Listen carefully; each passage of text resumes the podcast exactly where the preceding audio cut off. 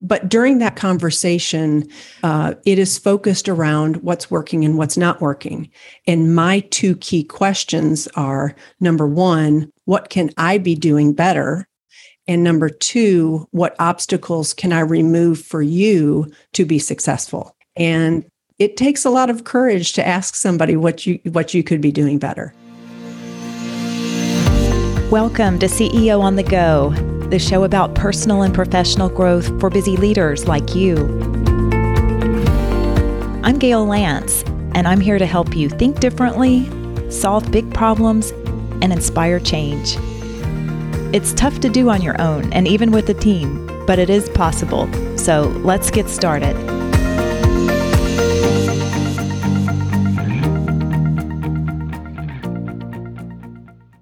Welcome to this super special episode of CEO on the Go. You know, every time I say special episode, that means I have a guest on the show, right?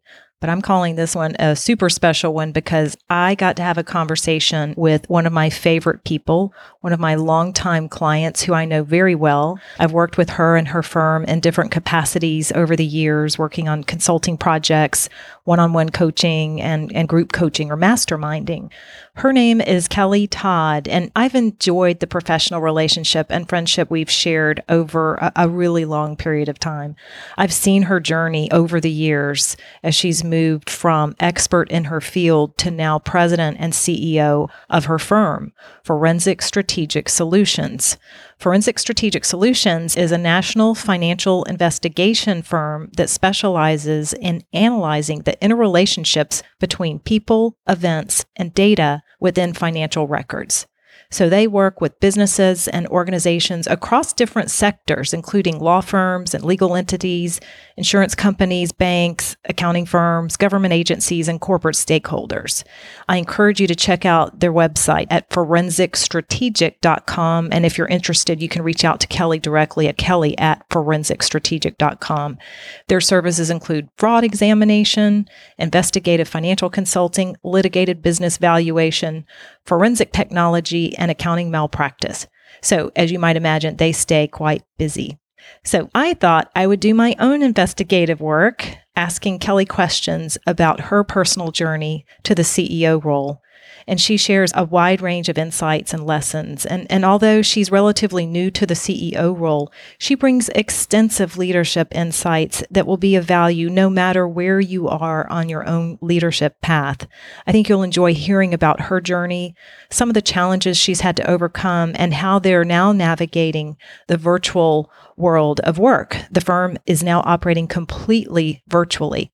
Of course, Kelly has deep expertise and experience in her field, but I know Kelly as a smart, clear thinker, incredibly capable, driven, goal oriented person and leader who's committed to growing herself and the firm and the people she leads, as she'll explain.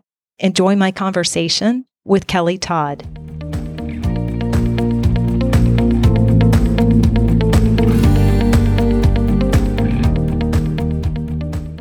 Kelly, welcome to CEO on the Go podcast. Well, thanks for having me. I'm so excited that you're here. Uh, as we talked about, to have somebody who I've known for such a long time and have had the pleasure of working with. Um, there is so much that we could talk about, but I've just been so impressed with the trajectory of your career. Um, like I said, I'm so honored to, to kind of witness it and be a small part of it. So there's there's a lot that we can talk about, but just thought that I would say how excited I am to have someone who I've known for so long to have yeah, the conversation. Known today. and worked with for so long. known and worked with. Yes. So so let's talk about that because it was so many years ago when we met and first began working together, and then just recently uh, you were named CEO of your firm. So if you could talk about what the trajectory looked like, was there some kind of turning point when you decided that you could see yourself in CEO role, or was that a goal? Then, and as well as just a little background about your firm as well. Yeah. So, was it a goal? I, I, will say this I set an intention probably 20 years ago, at least 20 years ago. Uh, I didn't really know that it was to be a CEO, but it was definitely leadership. It was something that that when I set out to do something, I want to go a long way with it. And so I set an intention. Uh, you know, it it eventually turned into a goal. And then it wasn't really until about the last two years that I actually saw that you know I could see the true vision of sitting in that seat um, and everything seemed to click. And I saw it in myself. I think that others around me saw it. Um, you know, it was a very interesting, interesting time. Was there something specifically that created the shift for you, um, like a moment, or it just seemed to kind of organically happen? You know, I think that it was it was a couple of things. One, there was there were there you know there are times obviously over that twenty years, uh, you know there were a lot of twists and turns. There were a lot of successes. There were a lot of failures. There were you know just a lot of lessons learned. And I would say probably five to seven years ago, I started questioning just some things and exactly where I wanted to go. And so I I took on a number of of commitments um, that I learned a lot of lessons from. I mean, not just you We're know talk about those. Mm-hmm. Yeah. um, but not only was I operating it, you know, a successful forensic accounting practice, but I took on uh, an adjunct professor role where I was teaching fraud examination, and my husband and I started a business that required an astronomical amount of my time. And what happened was i was i was just spread entirely too thin. You know when i undertook all of those things I, it was it was great fun. I enjoyed every one of them. And i thought that i could be successful at all of them. And it turned out that it just it, it was it was crushing me. And i wasn't great at any one of them. And it wasn't until i made the decision to pare everything back and focus purely on my passions and my talent. And once I, I peeled everything away and focused strictly on my firm and my business of forensic accounting that it it all changed it all took off and as i continue to peel things back it's it's amazing um, how much more i am able to focus on not only myself and the firm but everyone else in the firm and helping them be successful. It's just, it's been an incredible last two years. Yeah, absolutely. You have uh, much more of a singular focus compared to where I've seen you be uh, in the past. So, but it, you know, I, I often say I think it takes going through that experience though to develop the clarity and uh, you know commit or in your case maybe recommit to to a goal that really does make more sense for you. So um, good. You're at such a good place now. Um, you and i have talked a bit about the emphasis that you place and that your firm places on culture and values. So i, I love talking to to ceos and other executives about that topic to, to hear firsthand why they care about it what they do about it. So if, if you could just share what you're doing, what's working in that area and and you know how you're developing your values and using them, I think that would be really helpful. Yeah, I think that there are there are three key things for us from a culture perspective. Um, the first one is that we're we're really all all of us, and and right now there are there are twelve of us in the firm, but we are on a a growth path to hopefully within the next um, eight years to be triple the size that we are right now. Yeah. So to do that, obviously, um, we we are rallied all around the same things. Really, a core focus, a set of core values, and then we also all know what the goals are for the next one, three, and ten years, and all of those things together allow us all to row in the same direction. And that's just been really critical for us, for us all to know and understand um, where it is that we're going and why. You know, the, the core focus helps us to understand what the business excels at and, and, to stay focused in one area. And then the core values just really help define who we are as an organization. And then, of course, the one, three, and 10 years just helps us know where we're going. And then, you know, the second thing is, and I think, and I have heard from pretty much everybody in our firm how appreciative they are of this but that is that everyone has a voice. You know there are no employees at the table when we sit to meet. You know everyone has a seat at the table and everyone has a voice and they know that it's safe to use their voice. And then really the third thing is that these messages we we consistently communicate them and we we really live in a 90 day world we actually have a state of the company address every 90 days that shares that communicates these messages very clearly and then also communicates our financial progress uh, towards the goals that we have set. So we're very transparent with all of our financial information. And um, we find that our team is very appreciative of, of that and been very helpful. Yeah, I know you all have worked hard to accomplish that. When you talked about values, I know in a previous conversation with me, you mentioned that you're, you're really putting values first, almost like over skills or expertise in, in some way. So, how does that work when you're bringing in new talent or looking at, um, you know, engaging people with your firm in some way? What's what's the screening process, or what does that look like? Yeah. So, so first, our core values really help set the expectations that we hold ourselves accountable to. Like, what would be an example of just one of the core values? First core value is to be collaborative. So, we as a firm value collaboration. We are all focused on collaboration. Um, you know, the second is to be humbly confident. And I could go down the list. There are five. Okay. No, I was just uh, like, I'm, I'm happy to have one. So, but but they're just words and phrases that we use that guide us, you know, in our hiring process, in our firing process, in choosing the clients that we work with. I mean, they just are our filter for the decisions that we make. And I think one of the things that is so positive for us is that we don't just live these values in our business, we also live them from a personal standpoint as well. And it, it's funny once we we really focused on what these core values are and and put them in writing and constantly communicate them, uh, that it became so crystal clear that we had the right people. They all authentically live eat, sleep, and breathe those core values.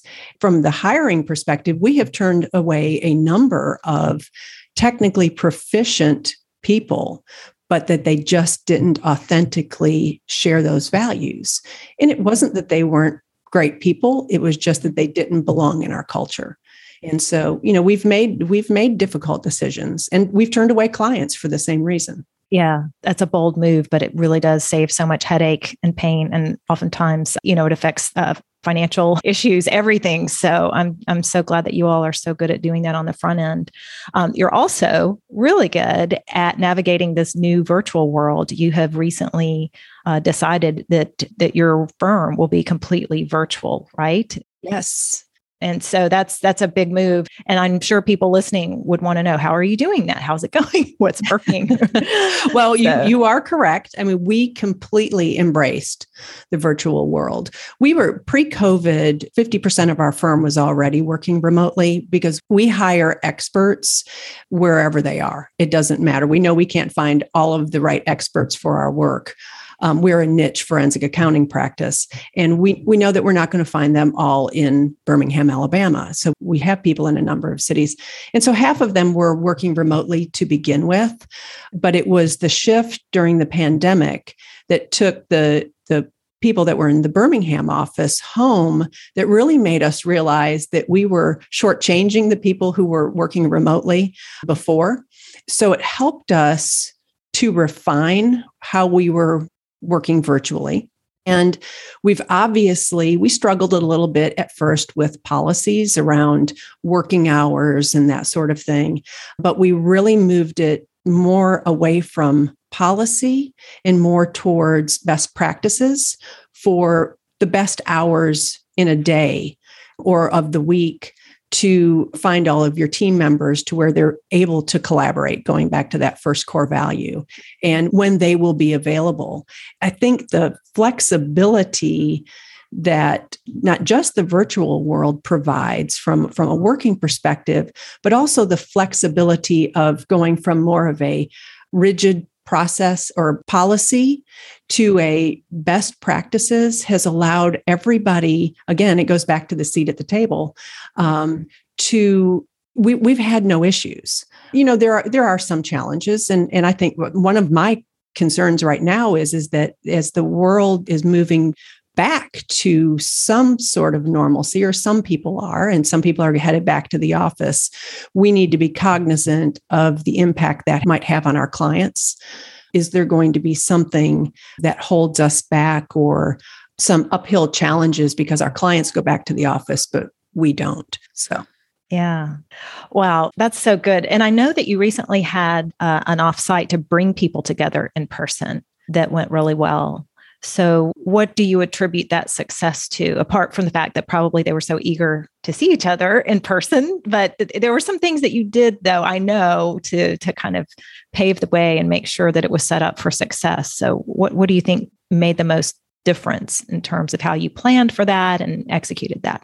There were a number of things. First, I think the, the first thing was that we actually hired five people during the pandemic, a couple of which we never met in person.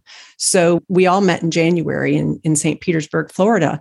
The retreat revolved around not just getting to know each other and say hello, but also just getting to know each other personally. So we went through a number of exercises. We did have a business meeting, um, but we also spent a significant amount of that meeting time getting to know each other and asking. I asked a, a number of questions that um, showed vulnerabilities, things that allowed us to get to know each other much better.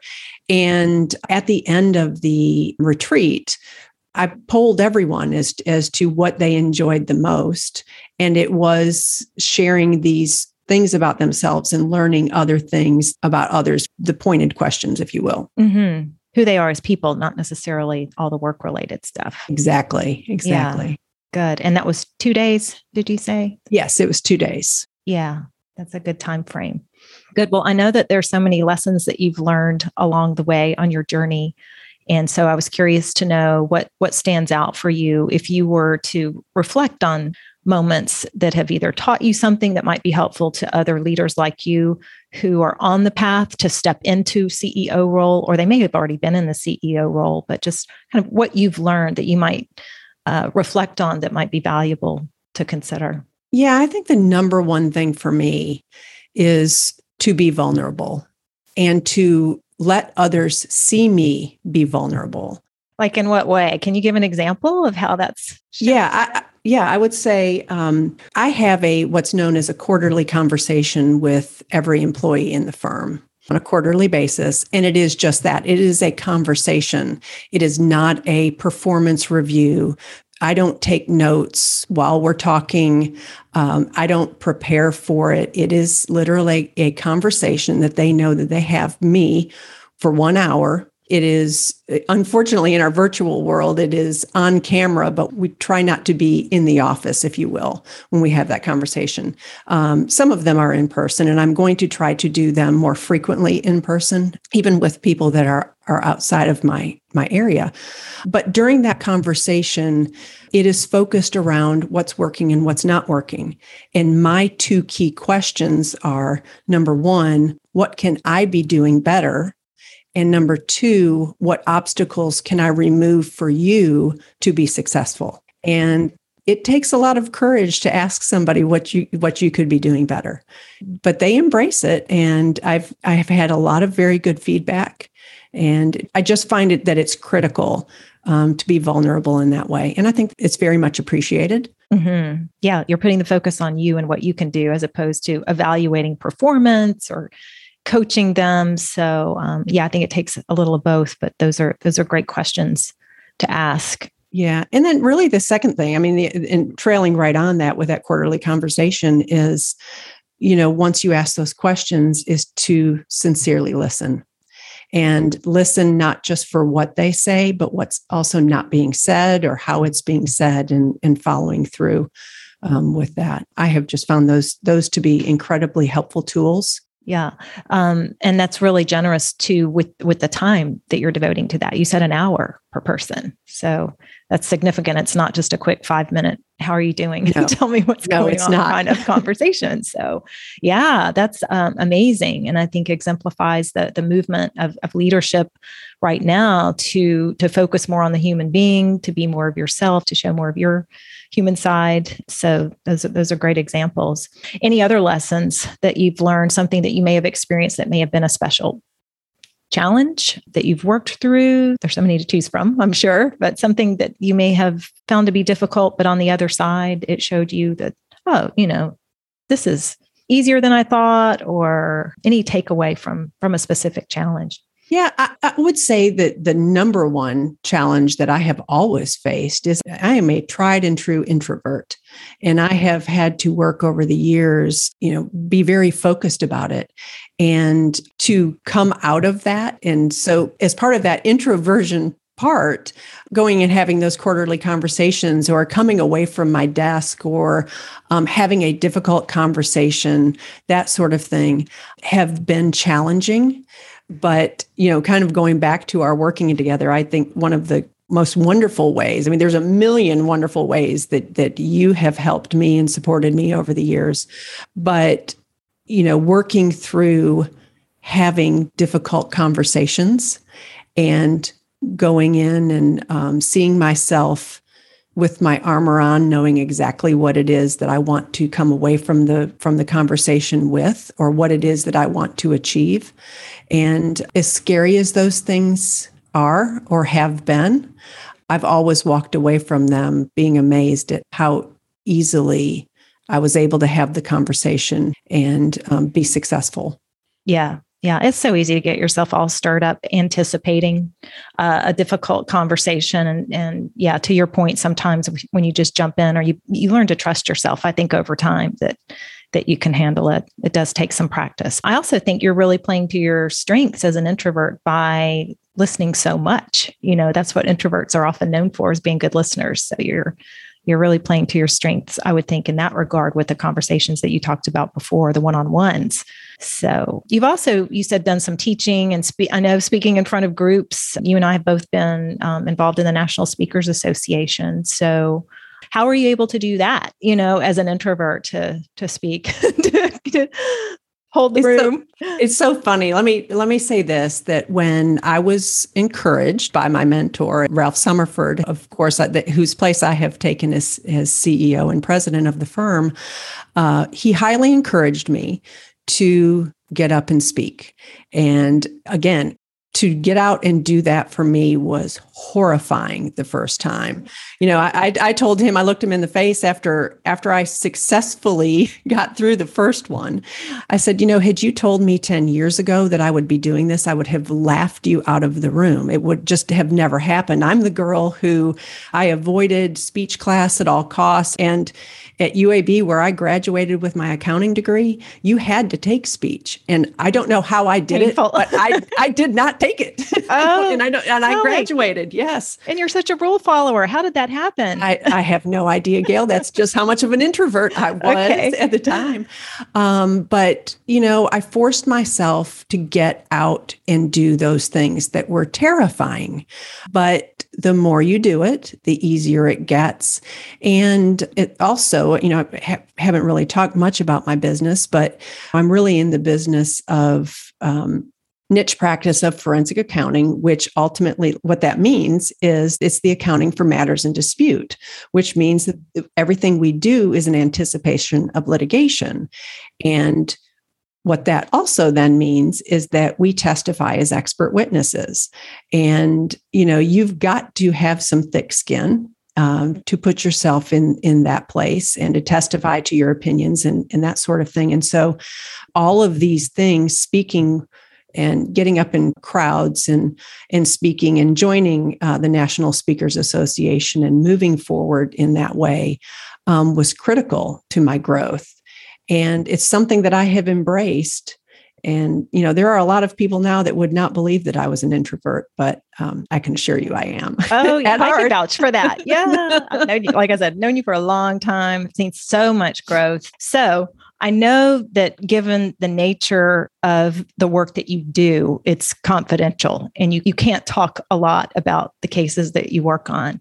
But I would love to hear what you're most excited about from a CEO perspective as you're looking, you know, toward the future, what the horizon looks like, what it is that that you would say, you know, I'm really fired up about this or the direction that we're heading in. So not asking you to reveal anything in confidence, of course. Oh no, no, no, I wouldn't do that.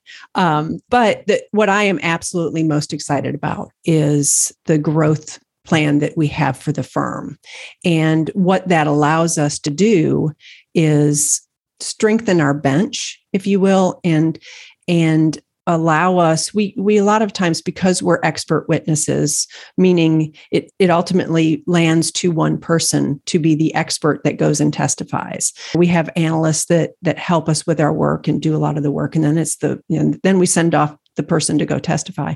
The growth that we have and like i said we're looking to grow to three times employee size um, within the next eight to ten years. But we'll be able to strengthen ourselves so that our clients have a wide range of options from a testifying expert's perspective. Also, my number one goal, and, and I think everybody in my firm has heard me say this more than once, is to help all of them be as absolutely successful as they can possibly be in whatever way they measure success mm-hmm. in in their role within the firm. And so by growing we will also be able to grow other leaders and you know they can all be whatever it is they want to be within the firm. Love that focus. Good. Well any final tip or piece of advice for leaders that really you know want to to grow themselves and their business? I say hands down work with an executive coach you know, do not be afraid of coaching. You know, Gayle, is part of the work that I have done with you, has been, you know, in a, in a mastermind group. And I don't, how long have we had this one group? 12 years? At least, yes. You know, it provides a safe place to have conversations uh, about challenges that we're having as um, business owners, as leaders, as managers, you know, as I've already mentioned, you know, having difficult conversations and that sort of thing. But it's a safe space to have those conversations and test things out.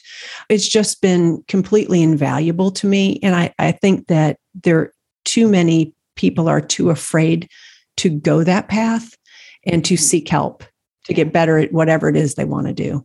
Yeah. I, well, you know me, I totally see it as a strength. That kind of decision shows you're serious about taking charge of, of your leadership and your life and your business at the same time. So I appreciate all that I've learned from you in the process because it's been just a great ride that continues, you know, now that you're at this new level with new opportunities. So I wish you all the best and uh, can't wait to see where you go next in in your own quiet unique way right? That's right.